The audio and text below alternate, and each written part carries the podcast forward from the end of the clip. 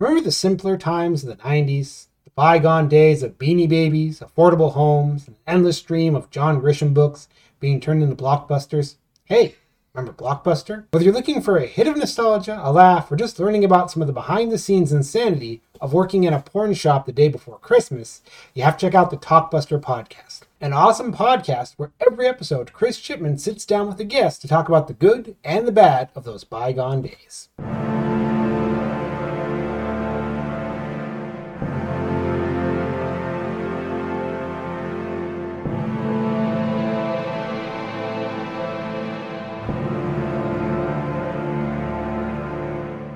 Hello and welcome to Geeks with Shields, your home for all things good and nerdy in this, the darkest timeline. I'm Lord Commander Ulrich, and with me as always is... Dying Shield brother, Axel Ray. Yeah, Waxel's on uh, standby because Axel, well, Axel went into the Garden of Nurgle again.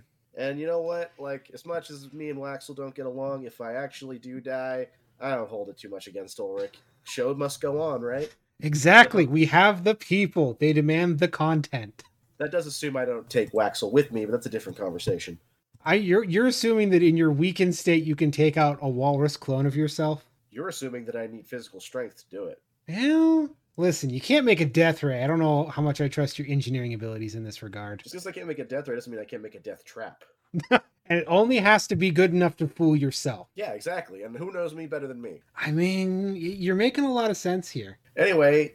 Jokes aside, I am ill. I'm in day three of illness. Not COVID. I did test to check. It's just a head cold. It's miserable, but it's still a head cold. God, I love this new reality we live in. Is it COVID or just the flu? Yeah, uh, luckily, I, I wouldn't say it's the flu, but I am starting to get into cough mode today, which sucks for recording, so apologize to whichever one of us edits this. Ah, fun on a bun.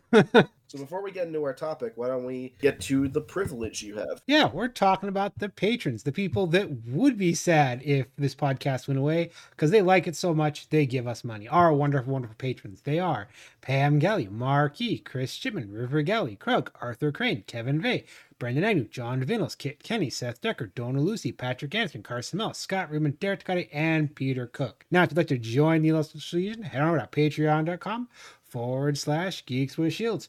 For five dollars a month, you get this podcast early and a whole suite of extra episodes we put out over there. So, Ulrich, tell our lovely legion the topic for today. Well, it seems appropriate because everyone is talking about how great that One Piece anime was. Well, the live action. Live action, the thing. And it felt like it was a good time to address our stance on the... This feels like an old nerd thing, because I don't feel like it's not a thing anymore. The big comics versus manga versus anime versus superhero flicks. That whole debate debacle. Sure. And I feel like if you are not of a certain age, this doesn't mean anything to you. But if you are of our generation, this was like battle lines of the early days of the internet.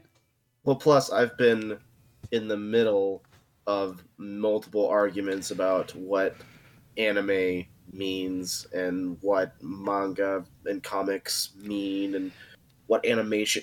I have thoughts on all that. Um, I'm don't claim to be any sort of fucking expert, but I'm just saying that, yeah, I've seen the arguments. They can get weirdly mean when at the end of the day, it, it matters. Very, it, it's actually very similar to like music genre conversations where it's like this only matters for categorization purposes. And we're getting real weird about it. Yep. And it only really matters to you. Because it reflects your personal taste. Yeah, pretty much. Well, like, example, a base example. I love Western comic book characters. By that, I'm meaning specifically Detective Comics and Marvel Comics.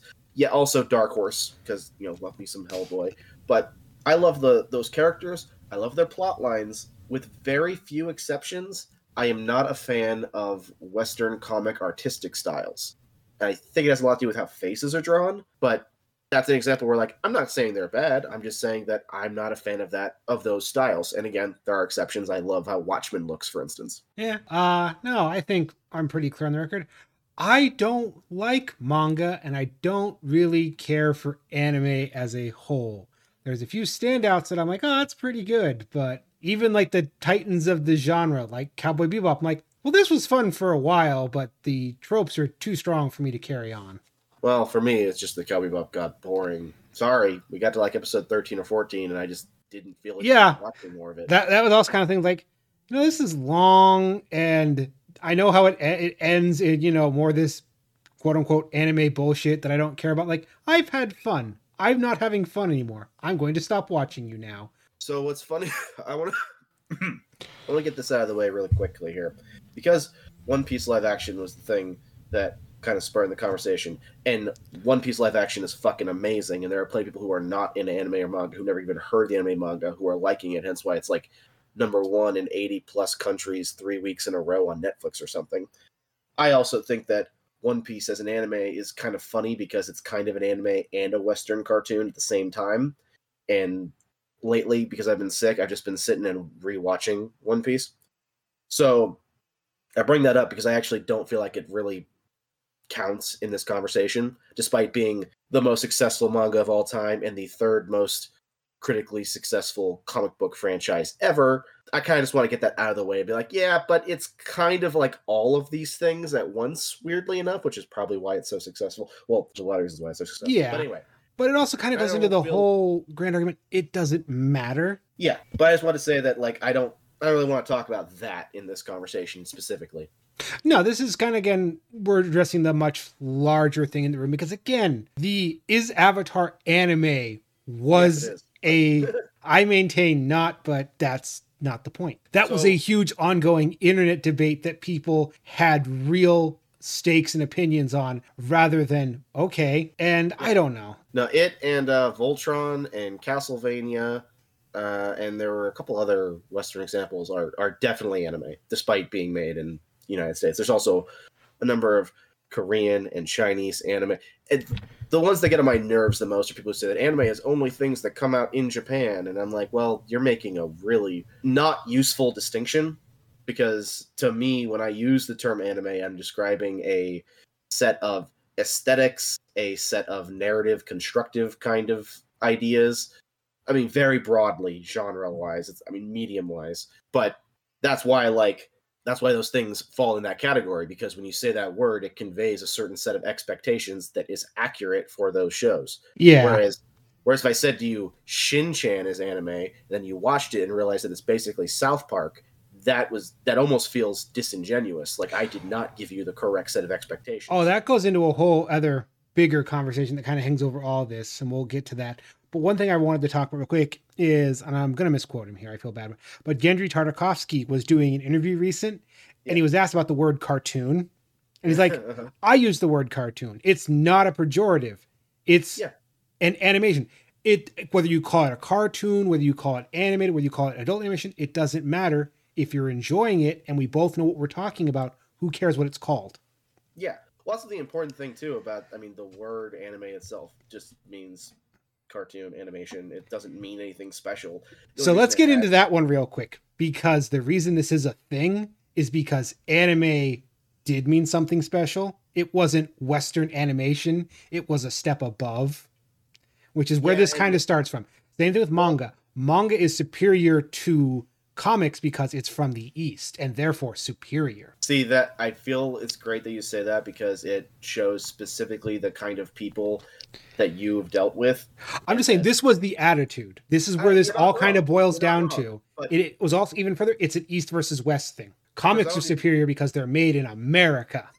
Yeah, because I'll be very clear. I don't think anime is superior to cartoons or vice versa, and I don't think manga is superior to comics or vice versa. I think that they are really just a collection of different kind of concepts that can be good or bad on their own separately. Like, yep.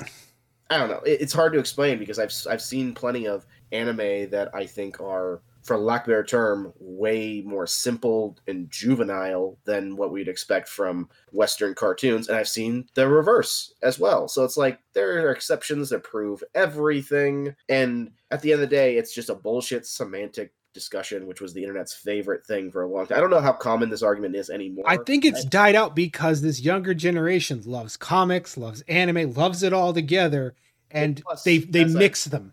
Well, plus, as I pointed out, now that other countries are making successful animation in the same style as what was colloquially called anime, then a new generation is more used to that just being some animation, yeah. essentially.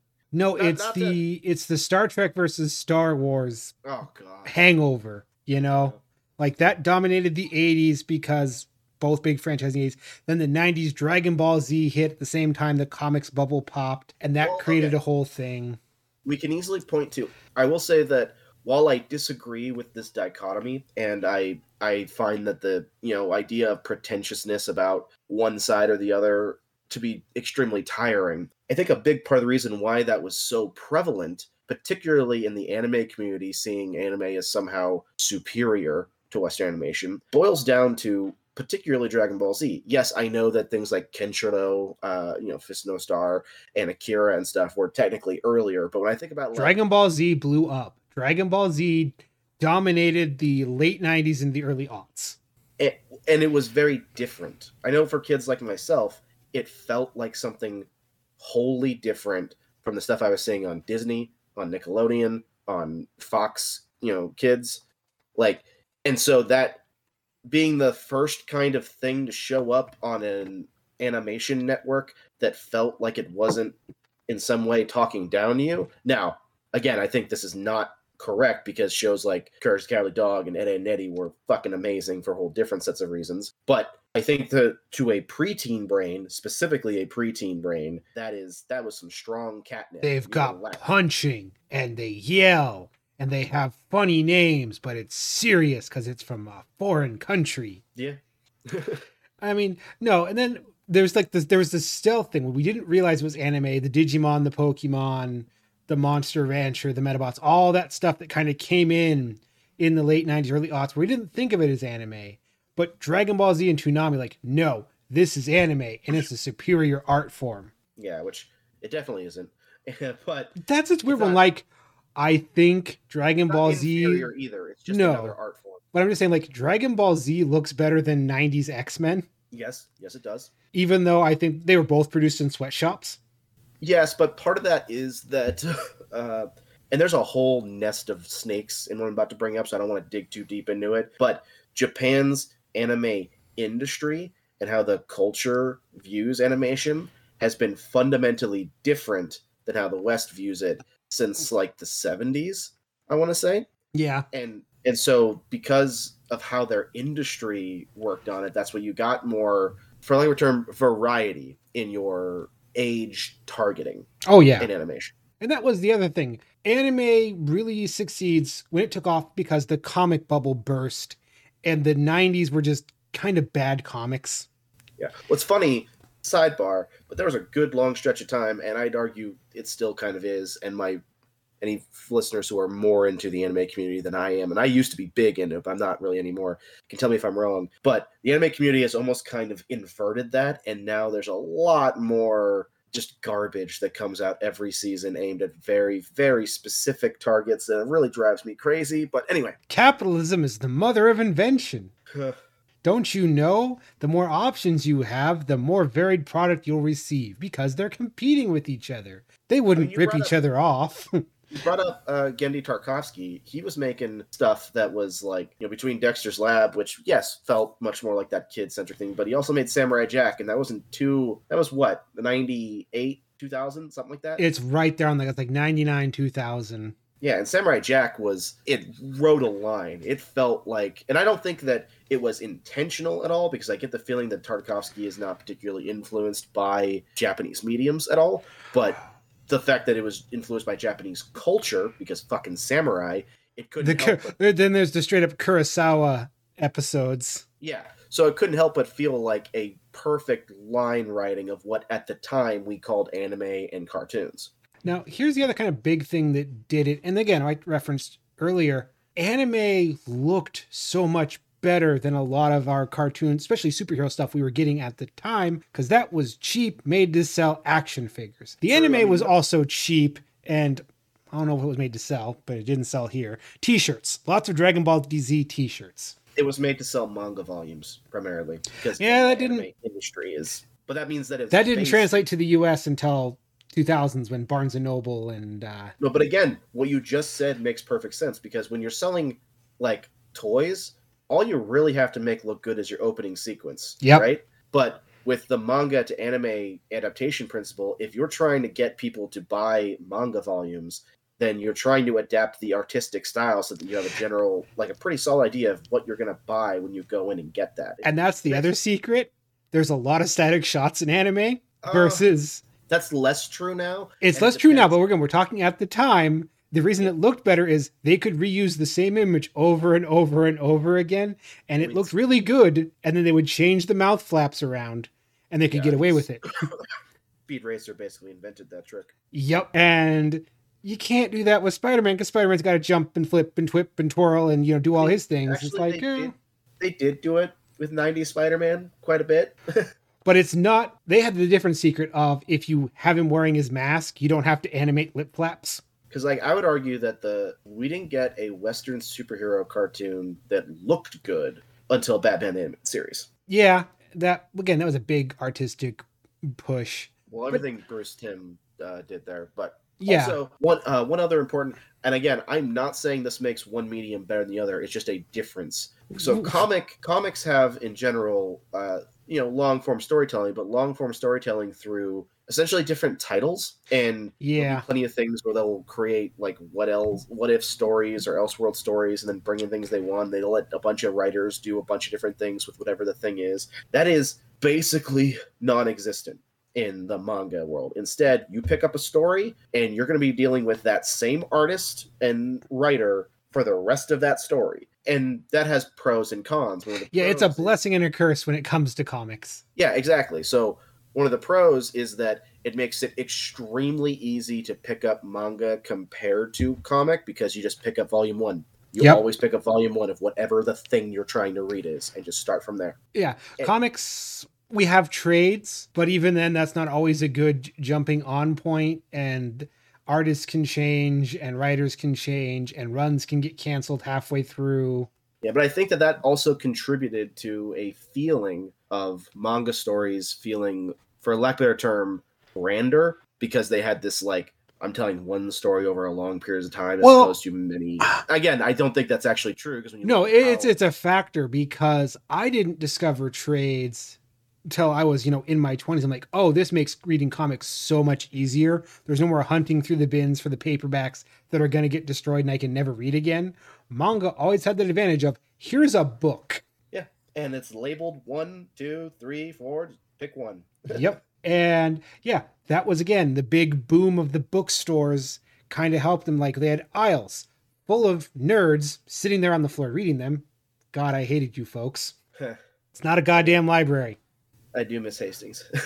I do too, but I hated trying to go down any aisle and just people camped in it reading like, God damn it, buy the fucking things or get out.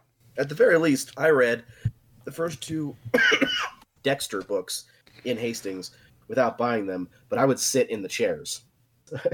I was going to say, to be fair, I started reading Deadpool in the Hastings chairs, but I also decided like, oh, I'm going to read this now. Which is another thing. By and the this way, is... if any of you listening comment on any of the things, what's Hastings? You're going to make me feel like the guy at the end of fucking Last Crusade. No, Hastings is a weird regional thing. There are plenty of people that never had a Hastings.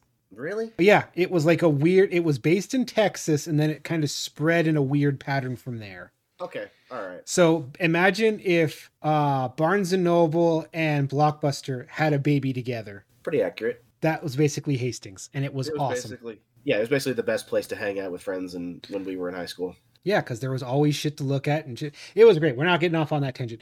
But now this is one reason, and I've tried to figure out, like, why do I like comics and superhero and I don't like anime and manga?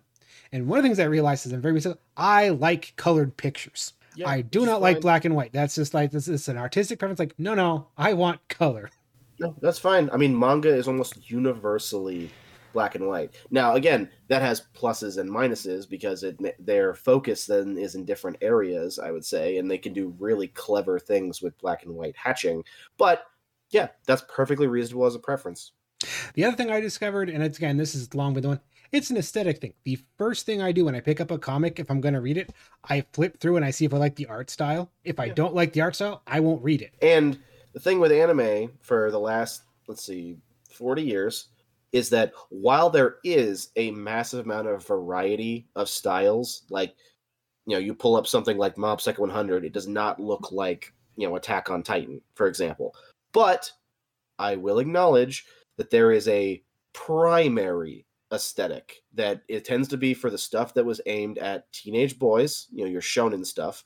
And there's a primary secondary aesthetic, which is shoujo, which is aimed at teenage girls. But those like those two primary aesthetics, you you didn't see a whole lot of stuff go outside those ranges. Yeah. If you're not in, if you're not into those that basic aesthetic, then unless something is an outlier, you're probably not going to be into it, which is kind of how I feel about Western comics. Oh, it's exactly the same thing. It is, again, this has been, this is the weird spot comics is in, is it was targeting at adolescent to older male collectors to its detriment. I maintain that that is one of the biggest mistakes both comic producers have made in the last decade, is not marketing these more towards kids or making it easier yeah. for kids to pick up these comics. Well, it's funny because I know that in Western animation over the last mm, twelve years or so, there has been a, I'm not going to call it a like buzz, but there's been a, you know, a somewhat vocal group of people on the internet who want to be angry about the cow arts style.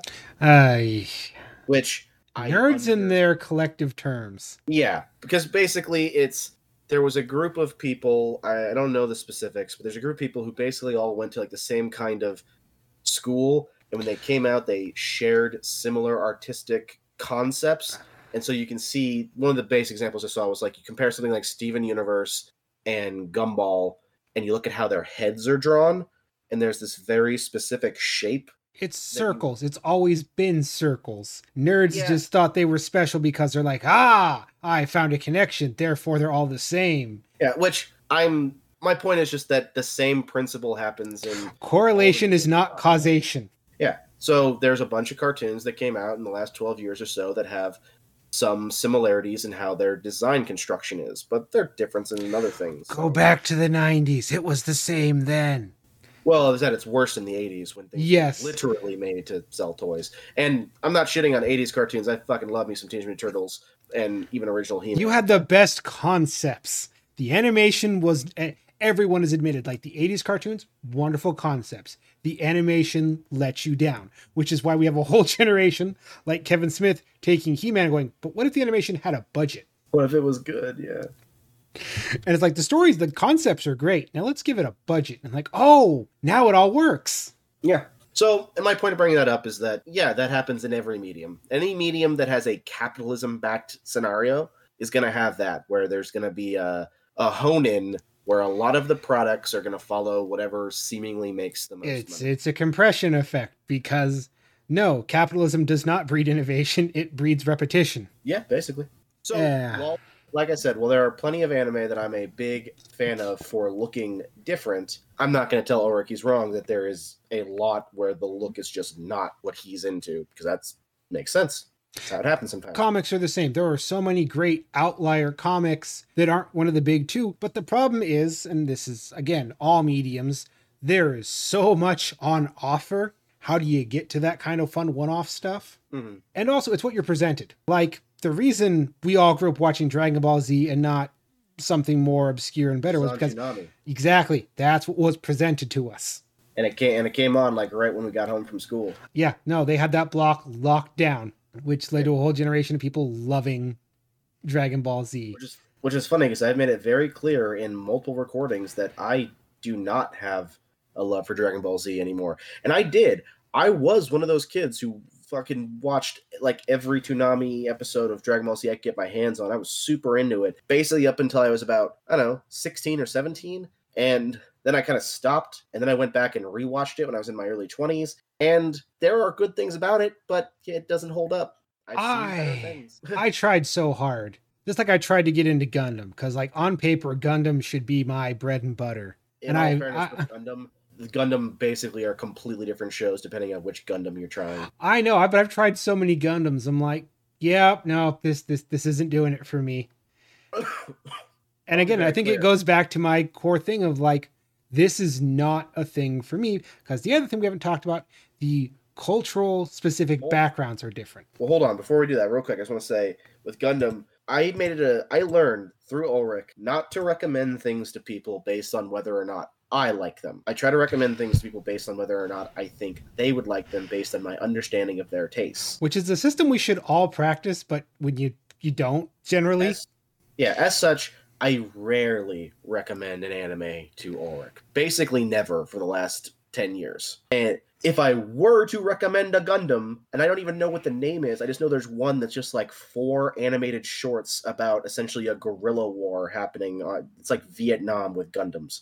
I like, started watching that one, and it was pretty good. Yeah, I don't even know what that one's called, but I'm just saying that, like, I don't even know. Gundam like that, something, but... something, something, C something, something. Whereas for me personally, I like G Gundam. It's the stupidest one of them all, but I like it. Because, yeah, no, on paper, I should love big, stompy robots waging war, looking cool. I tried so hard because it was Gundam and it was Dragon Ball Z, where the big Toonami block. I'm like, I will watch these because... I am a boy, and this is punching and robots, and I love those two things. And every time my eyes is kind of glazed over, I'm like, oh, what what is happening? Why is this still going on? How is this boring?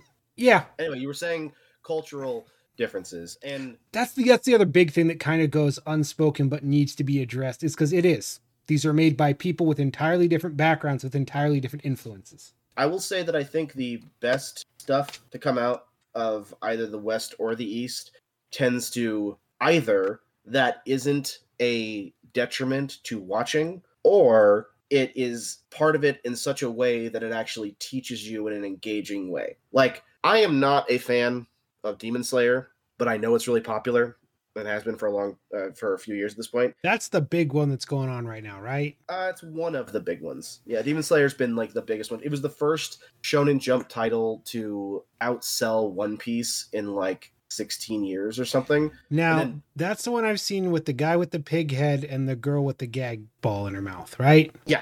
The guy with the pig head wears a boar's head because he was raised by boars. And the the girl with the gag is a demon, if I remember correctly. I only watched a little bit of it. But anyway, my point is, regardless of whether or not I like it is not the point. I don't like it because I'm not into Japanese aesthetic, because I was involved in the anime community for my entire teens and early twenties, and I got burnt out on kimonos and katanas and, and shit like that. And so Demon Slayer is so entrenched in that. It's literally kimonos, katanas, and yet it's like super popular. I, I shouldn't say yet. It is super popular, and I think part of what's super popular is how it presents those aesthetics to an audience that doesn't live those aesthetics. Yeah, because that's the other thing, is anime hit big for a generation that wasn't into the militaristic vibe of Western comics. They liked samurai. They liked the whole Eastern Asian aesthetic. They were tired of pouches. They were tired of guns. They were tired of overly ripped dudes, which is weird yeah. that Dragon Ball hit the way it did, but separate topic. There's a, yeah, there's a whole conversation that can be had there. I'd, but it's funny because when you talk about the comics bubble burst and whatnot, I, I have, haven't read too many nineties comics, but I read uh, Death of the Family, which is not Death in the Family. Death in the Family is the famous Batman comic where Joker kills Robin with a crowbar. Because yeah. fans were pissed. But it's a cool comic. Like, yeah, it's, it's, it's pretty good. Outside Death. The when you take away the context, like, no, actually, they're not bad. Death, yeah, Death of the Family, on the other hand, is this super grimy, gritty thing where Joker, who's had his face ripped off and stapled it back on, basically tricks the whole Bat family into thinking that he's ripped off all of their faces. And it's... It's an okay story that is drawn so grotesquely, and I can understand people being... I, I mean, okay, quick side tangent of my side tangent. I saw Teenage Mutant Turtles Mutant Mayhem this year, which is okay. But one thing that's about it that I thought was interesting is how it very much evoked a... Everyone needs to be ugly. Everything needs to look horrible and grimy and gross, like the kind of comic that this is adapting. So, like... Just because something looks bad doesn't mean it is bad. That can be an aesthetic choice. Yep. So for fans of Death of the Family, I'm sure that plays into it. I found it off-putting in well, such a way that... That, I, I think that's like in the mid-aughts when we really leaned into the dark, gringe, grunge, for lack of yeah. a better word, McFarlane of it all. And I've read some Batman comics that, you know, touched on that. touched on that. Like I read I Am Bane, which is like a sixteen comic run. That's a subsection of a, it's great. Really good stuff. I have heard good but, things. Yeah. Uh, but yeah, but Death of the Family really made me feel gross. And I like the Joker as a character. And that was like the, the least I've ever liked him. Yeah, no, there's definitely been some comics I'm like, oh no, this, this isn't for me. But again, first thing I do is I flip through and I look at the art. Now, the other thing we got to talk about in the big, and this is a big East-West thing, comics, manga, anime, superhero cartoons. Anime and manga is horny in a way that Western comics never could be. Mm, if we're talking about in the nineties and aughts, I think you're correct about that. But again, that, that comes down largely to what the target demographic was. In yes. Western animation, the target demographic tended to be under twelve, whereas in anime, Japanese anime, the target demographic tended to be, I think, eleven to sixteen. There's also just cultural, what's the word I'm searching? Sensitivities didn't yeah, translate. But arguably, arguably the cultural sensitivities you would think would go in the other direction because Japan, even to this day, is really conservative, socially conservative. Comparatively yes. to us, anyway. Yeah. But yeah, no, and I'm not saying comics aren't horny, okay? I remember the Marvel swimsuit editions. Or just look at almost any female superhero's costume. Yes, and how they're drawn. What it is, it is not a question. Yeah, no, if we, if we look at comics to manga, I'd say it's the same. Yes. I argue comics are hornier than manga, but yes. anime is hornier than cartoons. So yeah. Yes, and that was the other big factor that kind of, again, started this whole shift of comics are for children, anime is for adults, because it has boobs. Which, of course, always takes us back to what we talked about in several recordings. There's no faster way to appear juvenile than to try to appear mature. Like, yep. force it. Yeah, and, and that goes for bad comics, bad anime, bad manga, all of it. Yeah, and that's honestly why, for one of the reasons why I stopped getting into, an, or why I stopped watching anime in general, is because I got real tired of the predominance of that. The fastest way to get me to stop watching an anime ever is to introduce a overly proportioned fan service character. I just, I, I check out entirely then, because then it feels like the creators, someone involved, is just condescending to me, and I no longer am invested in the story. Yeah, and there's ways to do it. Well, most of them don't. I mean, when we were talking about Cowboy Bebop, we had a fan service counter, like, that doesn't serve the, that's just a weird thing that they threw in here for reasons no one understands. Yeah, it is funny because sometimes Faye has done fan service, I think, properly, and there are a couple episodes where it feels like, why are her boobs jiggling in opposite directions? That's not necessary. Or why is she sunbathing and then Ed is rubbing her face on her thigh? That was that's still like, okay, that was a thing that happened for reasons I don't understand. And the less said about the episode that we're both thinking of, the better. Yeah. Because, and again, let's we, we can, if you know, you know, it's a shower scene. We'll leave it at that. There's. It's complicated. But because it's, again, that's something that we weren't having in mainstream comics at the time. At least, yeah, mainstream comics, certainly. It's funny because we get a lot more stuff like that now. Well, that's but... the other, my whole point is because this younger generation has grown up with both, they've intermingled both, they've played with both, they see, they don't see a difference, and it's making better stuff overall. Even if I yeah, don't necessarily that. like it, we're getting There's better a... stuff. Yeah, there's an animation out right now called My Life with, or My Adventures with Superman that's fucking amazing, and you can tell that the people behind it watched a shitload of things like, I don't know, Eureka seven, or like a lot of nineties anime. And it's a Superman show, but it still feels like Superman despite having a lot of trappings of what we would call anime. I would argue it is anime, but anyway. Well, let's go back to the big debate that was kind of the thing. You know, is Avatar anime? And people went back and forth and back and forth. Great wars were waged. Families were, you yeah. know, divided. Okay. Cities Honestly, were scorched.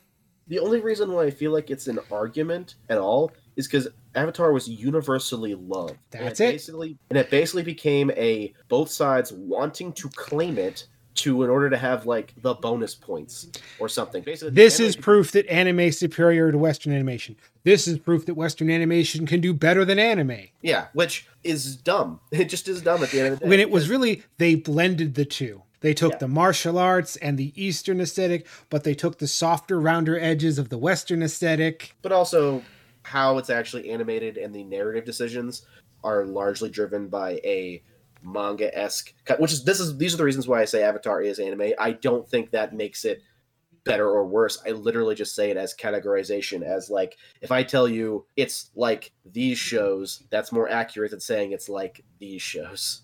Like, Avatar yeah. has more in common with something like Dragon Ball Z than it does with Courage the Cowardly Dog. All, you know, nothing against any of those shows. Oh, that's just a matter of course. That's another part we've talked about. Western animation has been in a bad place for at least the last twenty years, probably more. I would say that we've come out of that since... We're getting better. We are yeah. getting stuff. Again, the fact that Genndy Tartakovsky has now had two shows go to completion, both Primal and Unicorn Warriors Eternal, that's great. The fact that Big Mouth ran for six seasons and then got a spinoff kind of works against that narrative. But kids animation, they're fucking doing great. They're having the best yeah. time over there. Like, regardless of your thoughts, Adventure Time basically kicked off a new animation renaissance for so kids. My daughter is watching the new spinoff, Fiona and Cat, or Fiona and something. Fiona and Cake. I have no idea what the fuck it's about. I'm like, okay, maybe it's time I try and watch Adventure Time to figure out what no, the hell's dude, all I would, about. I would never recommend Adventure Time to you. Adventure Time is literally surrealism nostalgia, and it's the kind of thing that I would think you would hate. Then yeah, I'm not going to do that. I'll give Steven Universe another try. Steven Universe is the one that I think you would hate for a while and then come around on, because See, it starts... The only reason I'm even debating about giving Steven Universe another try is because our fans said it has my theme song in it. Giant Woman. Yes. And I listened to that and like, okay, you motherfuckers. One, you are too spot on. I gotta give you credit. Two, this makes me laugh. Maybe there's something here. That episode is actually fairly early, and it introduces the extremely important concept of fusion, which is a big part of what the rest of Steven Universe is about. But I mean, Steven Universe is a giant metaphor for identity and sexuality and politics and interaction between those three concepts and P T S D and a lot of other things. But my point was, I don't personally like Adventure Time, but I respect the fuck out of it. And the fact that it basically spawned off into a bunch of great things. Like, I don't know if uh, there's any direct connections to Gravity Falls. I don't think there are. But uh, a lot of the same team yeah, worked really? on those ones. Yeah. Cool. I think I can't remember where the cross, but yeah, which is really cool because like this new wave of cartoons, Big City Greens, uh, Amphibia, fucking there's like like uh, Owl House. What's that but, one about the the kid at the park with the portal to hell? The kid at the park with the portal to hell. Yeah, the one that you had me read the comic of a little bit when I was there. Doesn't it oh, uh, Dead End. Dead End. Yeah, there you go. Separate thing, but also, but anyways. The big three, like the big three shows that broke out of Disney, all were, these are people that worked on Gravity Falls. These are people that worked on Adventure Time. These are people that worked in that whole general. Yeah, but I've, I've been told, grouping. and I haven't traced this myself, but you can trace basically most of the good animation in kids animation now right now back to Adventure Time. That like the main people working on them have some connection to Adventure Time. Yeah, no. And even then, like Gravity Falls had a lot of people that were on Dexter's Lab. Rob Renzotti worked on the first season of Gravity Falls, got his start back on Dexter's Lab. Mm, very cool. So yeah, there's that whole connection. But anyways, in the spirit of blending of the two, I don't like Dragon Ball Z. I love Dragon Ball Z Abridged, it's which, which I would argue takes all the comic bullshit, mixes in some humor, and adds, you know, a bit of the Western perspective on this is weird. Funny considering that Kaiser Neko, like the head guy, is the one who won't even pronounce it Goku when he's pronounced it I know. Goku, which uh, is fine. He's allowed to do that. But he's yeah, one of three. So, and again, they all have their hangups, but that to me is just this, that is the pinnacle of what happens when you stop with this stupid separation argument and like, no, no, they can all blend. And while we're fucking nailing down things, comics, books, anime, all the same thing. It's yeah. just a slightly different medium. Well, again, My Adventures with Superman is an anime Superman, and it's amazing. Fuck, the you. Castlevania series was great. And, no. And again, I didn't want to, I don't want to go into detail on this, but I think that's a big part of the reason why in the West, people took a long time to get on board with One Piece, because it looked too much like a Western cartoon to your average anime fan. Which is weird to me, because it looks, well, it's the rounded eyes. Everyone has those big rounded eyes. Yeah, but that was the, literally one of the main criticisms of it for years when I was in the community, was that it looks like a cartoon, not an anime, which I think is actually one of its strengths. But and I'm sure I've, I know I've shared this story before, but I still remember when I was watching Digimon one time, my dad walks in and goes, "Why are you watching those Jap cartoons?" And I said, What do you mean? They aren't Japanese. They all speak English. He's like, we don't eat rice for breakfast in America. And it was like, oh, he's right. Yeah, my my stepdad for six years, he referred to it as a with a slur as well, which I'm not going to repeat here. Yeah. No, I'm sure that came in again with my dad, but it was funny. Again, I was, what, ten years old. Did not occur to me that this was, you know, from a foreign country because, like, well, they speak English and well, never like, thought of any of, you know, why can't I read their words? Well, it's funny because, you know, I never considered it with Dragon Ball Z. Because, again, I started watching Dragon Ball Z when I was about six, I want to say. And the first the first show that I watched from Japan where I was aware of its existence as a Japanese show was Naruto when I was thirteen because my girlfriend at the time, or no, not my girlfriend because I didn't have a girlfriend, I was fifteen. No, spoilers. But uh, my... How can you give spoilers friends? For your life? Are you writing yeah. a memoir? Maybe. You don't know what I'm doing. you, you're, on your sick bed, of, you're on your sick bed. You're on your sick bed dying like... Time while I have a plague, okay? I know. You're sitting like, I need to record all this. And then, when I was ten... Yeah, but no, when I was thirteen, I had a friend who had a big Naruto wall scroll, and I had no idea what it was. But I started, but he started telling me about it. And then, like, it came on Toonami... Or not Toonami, or maybe it was it was when Toonami had the like Saturday night slot. Yeah, it started, it started showing up there, and so I already knew about it as Japanese before I started watching. That was the first time I engaged with what I consider like anime culture. And I mean, even going further back to the first kind of blending of this two, which also goes to why, was Power Rangers. Yeah, that was really starting to blend the two aesthetics together. That's not a bad. Um, I don't know if I want to commit to that, but I do think there's an interesting path. Well, it's also the same reason that Dragon Ball Z and all these other stuff got imported is the same reason uh, Power Rangers was successful. It was cheap as shit. Yes. And there was so much of it. You could never run out. You could run Dragon Ball Z till the heat death of the universe.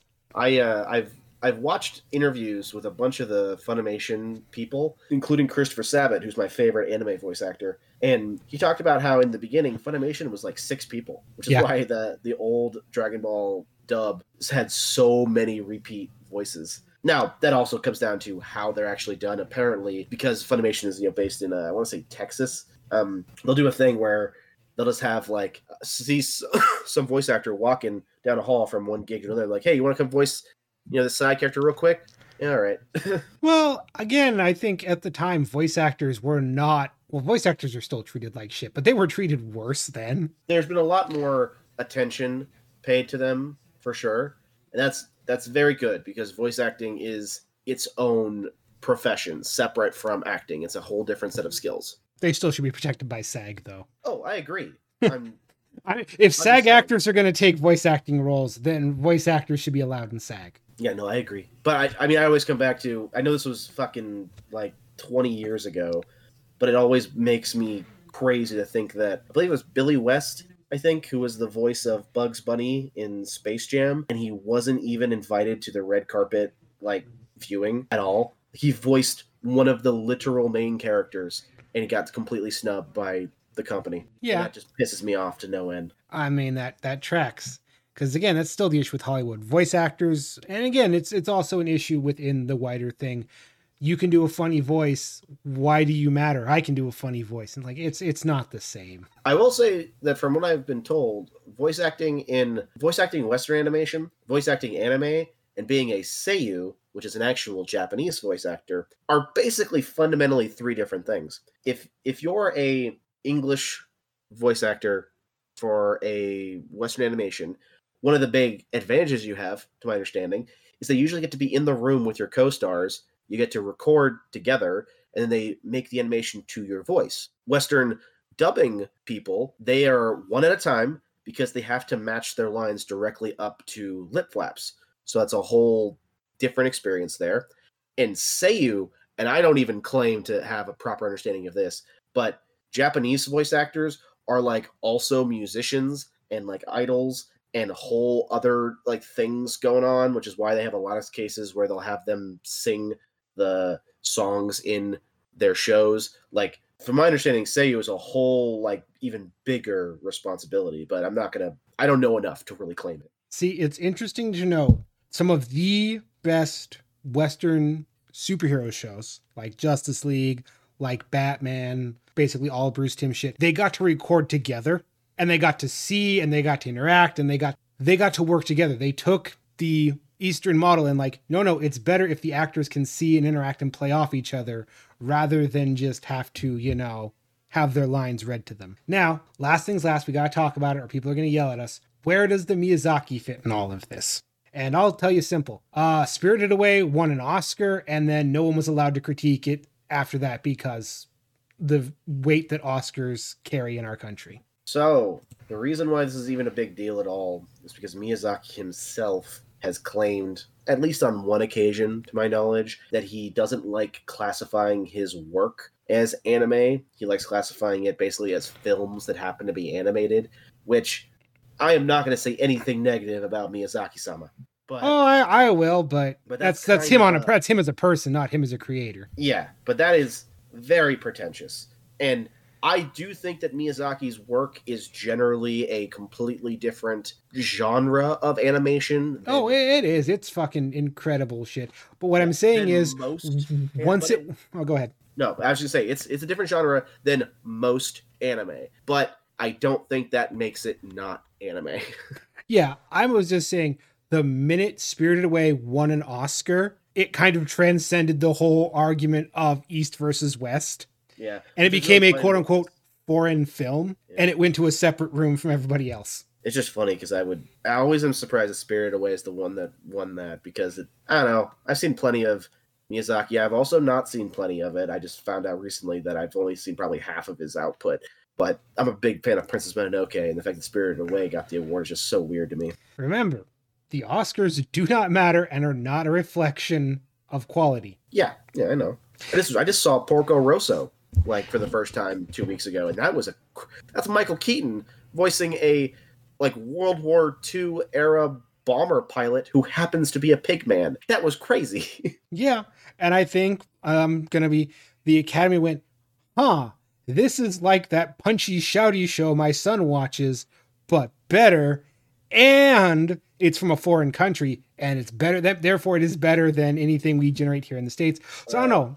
Maybe it is indicative of the whole argument. Plus, Spirited Away is basically, and I don't mean this disparagingly, it's just observational. It's Alice in Wonderland, but with Japanese folklore. Yes. And so that's something easy for, you know, the Oscar people to latch onto, I think. It's just weird enough because there's just there's just enough stuff going on under the surface subtextually. It's I mean, like, oh. Lots of subtext in Miyazaki stuff, except for Grave of the Fireflies, where it's super text instead.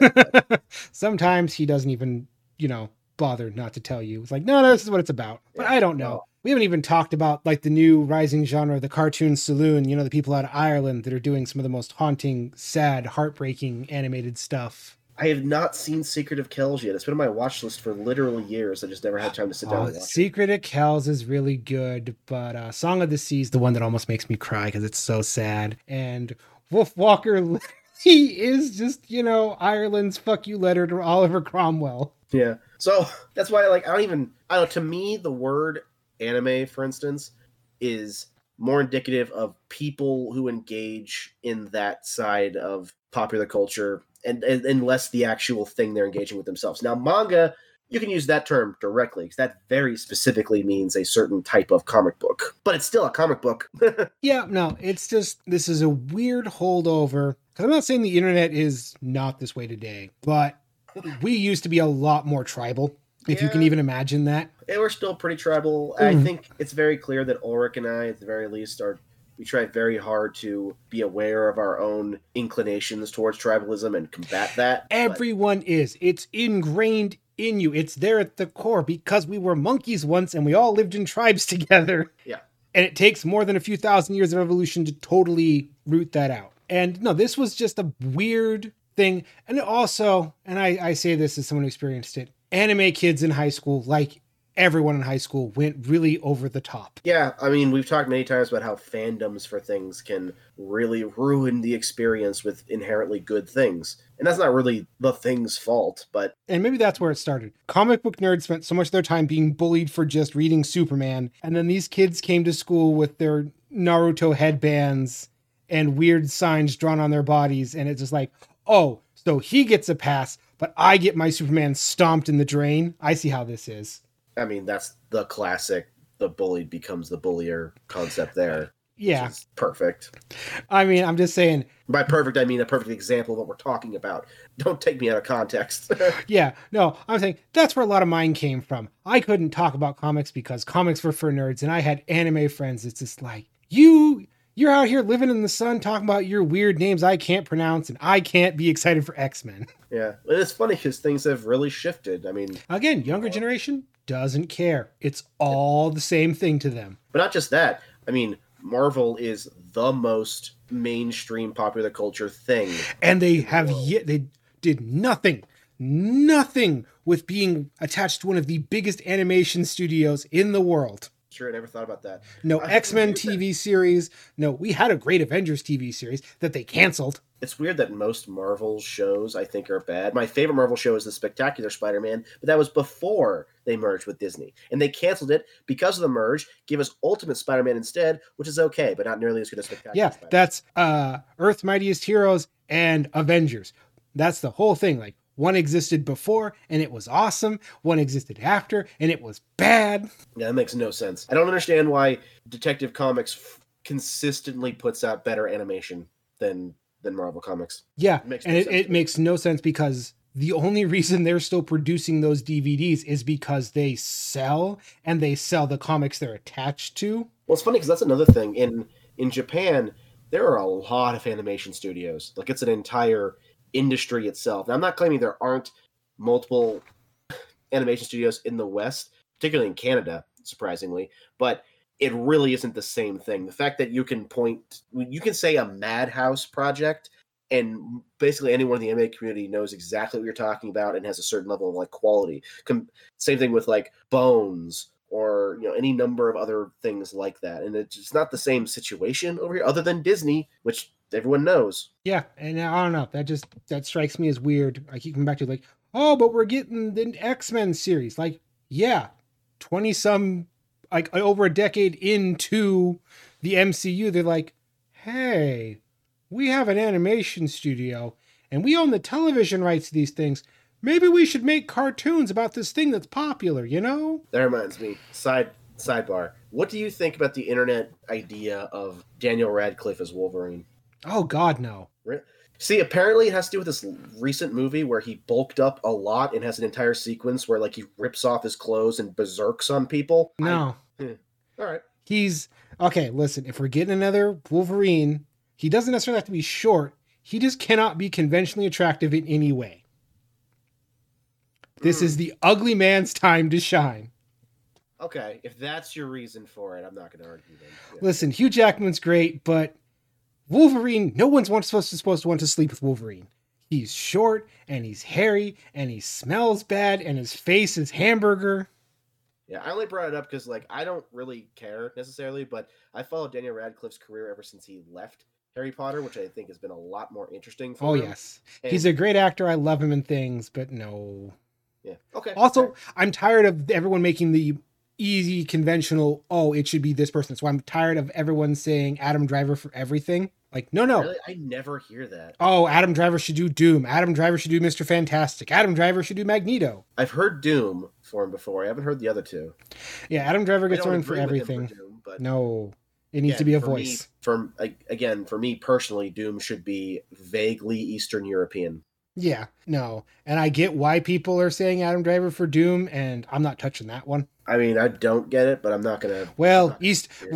Think of all ethnicity that Doom is supposed to be and how people could map that onto Adam Driver. I guess. That's where I, I don't know. I could be... Anyways, is for the Wolverine thing, it should be uh, Laura first because we've had a decade and a half of Logan. Let's do Laura. Sure. Get Daphne Keane back. Stuff. Anyways, yeah, Daphne was great.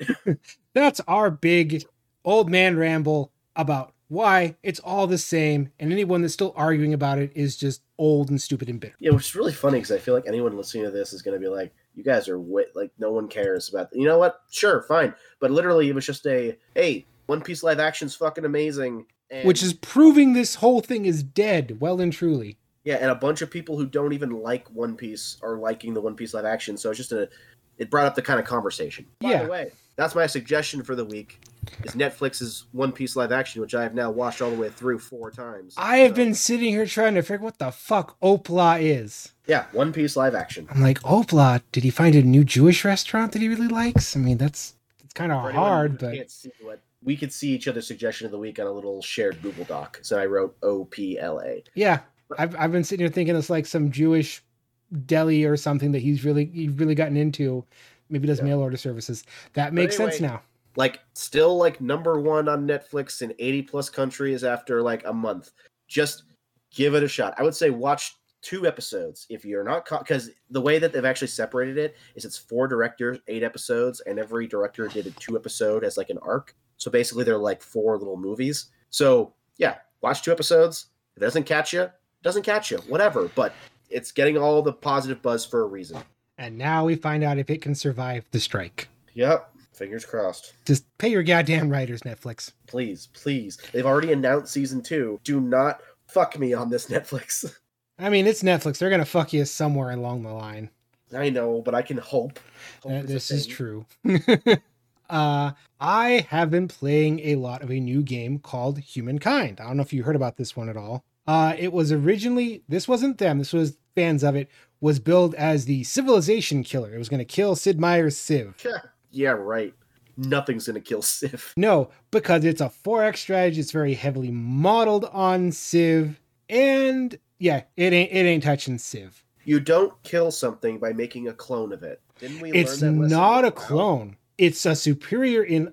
Listen, if you're like if you're a person like me that does not like Civ six... Humankind is a great alternative. Okay, go on. But even as I say that, like it's it's still Civ six does a lot. It's it's better put together in a lot of ways. But All one right, of so the that's your that's, that's your sales pitch. Well, it's a Civ six style game, but it's a Civilization style game for those that don't like Civ.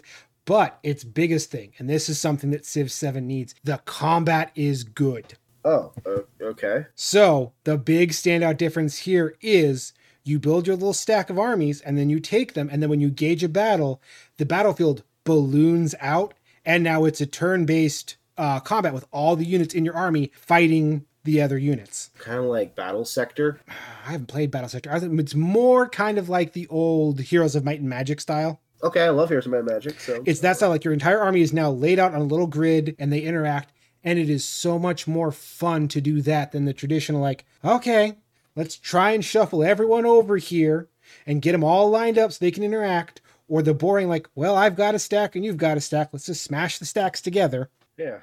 Okay. The other cool thing it does is you don't play as one culture. Yeah. You can, as each epic goes along, you can either stay as your culture that you are, or you can switch to a new culture, which has new benefits, new gameplay styles. It, it, it's very...